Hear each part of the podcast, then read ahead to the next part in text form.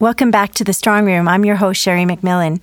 Today we're exploring how to sell your family business. There's a lot to contemplate, and obviously we do need to protect ourselves because our family businesses are the assets that we worked our entire life for to preserve.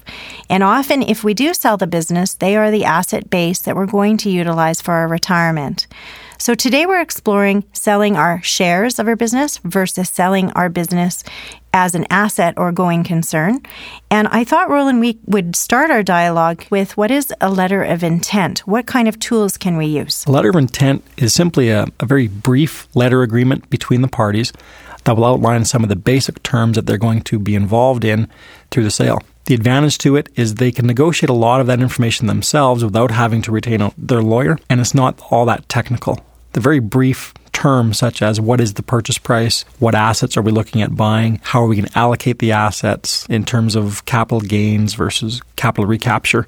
So a lot of the very basic terms are, are settled, and it is much easier to start from that basis rather than getting the lawyers involved right off the bat and paying them to negotiate it for you. I know in my own years of experience, a lot of business owners will actually just sit over a cup of coffee and talk about the terms in which they could live with. And then at that point, if they feel it's amicable, then that's when they will retain appropriate legal counsel to protect and self-guard on each side. With this in mind, Roland, one of the things I want to talk about today is obviously there is risk when we're disclosing the nature of our business, our clientele, the list that we have, how we operate our business. So I want to talk about the non competition clauses that we sometimes see in a lot of business sales. Yeah, non competition clause is a way to prevent the seller from getting back into the marketplace and recapturing some of the clients that they've essentially sold to the buyer. So a non-competition clause is typically negotiated at the time of the sale, so that both parties know what they're getting into. The seller, of course, doesn't want to make it too long because they may have to continue earning a livelihood and they'll want to get back into the process at some point. But it has to be long enough that the buyer is comfortable in knowing the clients that they're taking over will be their long term clients. Now, there's sometimes some industry standards, I think, that are applied to that term. And frequently I see often, a lot of times, two years, but there's not a rule of thumb about that. It is on the nature of the business. That's right. And sometimes the nature of the business will make a determination not just on time, but also perhaps geographic location. So, if, for example, you have a manufacturing company that exports across the province, you can be prevented from dealing with any of your customers in the province, but perhaps not in the US or another province. So, geographic limitation can be another way of ensuring your client base is going to be protected. I think we're going to see a dramatic shift as the baby boom ages. What is going to occur, of course, is a succession of these businesses, either into the next generation or an outright sale. And I can share with you that predominantly in our own firm, probably a good 20% of the families we work with, one of their long term objectives is to sell their family business.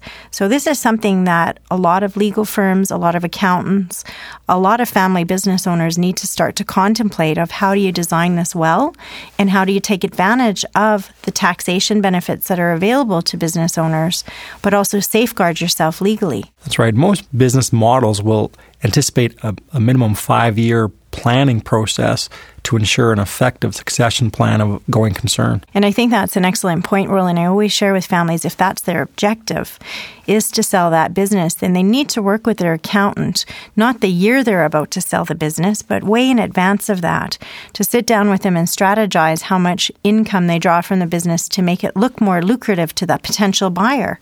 And ultimately, a lot of times families haven't contemplated these kinds of ideas. That's right. And with enough advanced planning, clients can really look at how to better distribute the capital gains, the income realized from a sale by using concepts such as an estate freeze or family trusts. These are all ways of minimizing tax and maximizing the purchase price that you're receiving. Now, I know, Roland, you and I have worked together over time, and we've seen a lot of different types of transactions you know, when the economy is really robust and it's booming, we'll often see a lot of share sales. And of course, when it's retracting, we see the opposite. We'll see a lot of asset sales. And I just want to compare the two, again, going back to our example of spy versus spy from the Mad comic book here. That's right. In fact, I've recently had two very similar companies that were marketed for sale. One of them was in a more robust economy, like you mentioned, where the sellers were able to negotiate a non refundable deposit right up front it was a share sale. So they were walking away from all of the uh, assets of the company, including things like the old furniture and computer equipment. We had a very minor clawback in terms of an indemnity for historical debts, whereas more recently, with the slight downturn in the economy, we've had a very similar company being sold, but it's more of an asset structure. So we're having a lot more disclosure requirements in terms of what assets are being purchased, which ones are not. There's a lot of the lower productivity assets that are not being included. So the seller is now going to have to determine what will they do with that. They're not able to achieve the same sorts of deposits particularly non refundable deposits up front. And it's just been a lot more work. Now, a very common situation that happens in family business is there are a number of members of a family that work in a business. And with that in mind, what can happen is there's expectation on behalf of these family members. If the business is sold, they do expect to take a portion of those sale proceeds. Or alternatively, if the business is succeeded, perhaps they expect that they'll inherit more of the value than their sibling group. And this is a very common issue in many families. It is, and we often refer to it as fair versus equal. If a family member is working in the business, is it fair for them to receive an equal share with the sibling who's perhaps not working in the business? So sometimes a fair distribution is not an equal share. Now, often a lot of families will neglect this whole area in their estate, Roland. And I see this very often where they've never even mentioned in their will, for example, that perhaps they do want their son to inherit an extra 25% of the business. And this sort of discussion arises not only in the example where we're selling the business as a going concern, but also in the situation where the parent or owner in this example passes away and the business is handled through the administration of the estate. I think this is a very important facet because one of the goals of many families is to continue to have harmony as a group.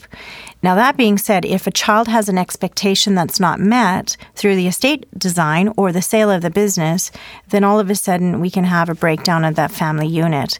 And unfortunately, this does occur because communication and the expectation is not sorted out both proactively in the overall sale of the business or legally in the plan. And they're very important issues at stake here.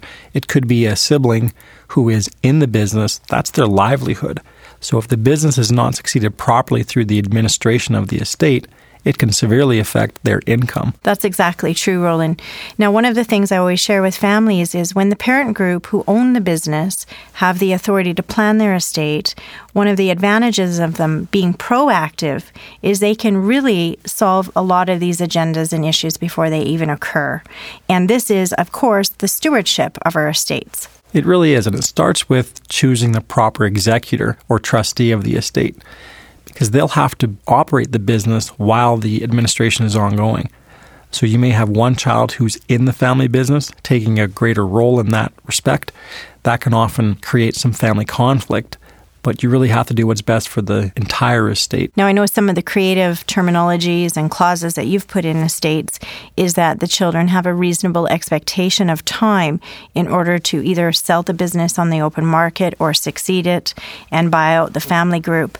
And I think there has to be a reasonable expectation of time around this today because our economy has contracted in the last while.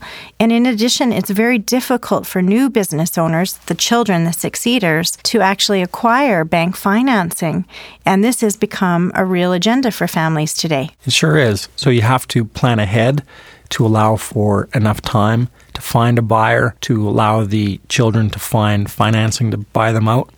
And oftentimes we'll use other products like insurance that can fund that sort of a buyout. And simplicity is, of course, important to families as they design. So these are all things to be contemplating when we're trying to protect one of the most valuable assets in our estate, our family business. So, really, it's a very exciting time as we shift into retirement and consider and contemplate the sale of our business.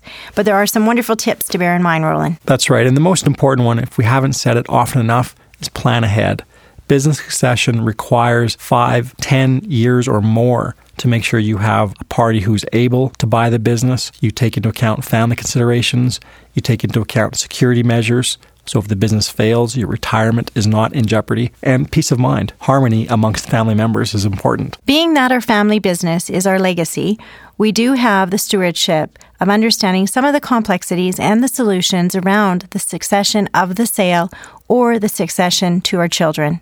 We hope today's program was insightful for you, and we do welcome you to our website if you have further questions. It's strongroom.ca. I'm Sherry MacMillan. This is The Strong Room.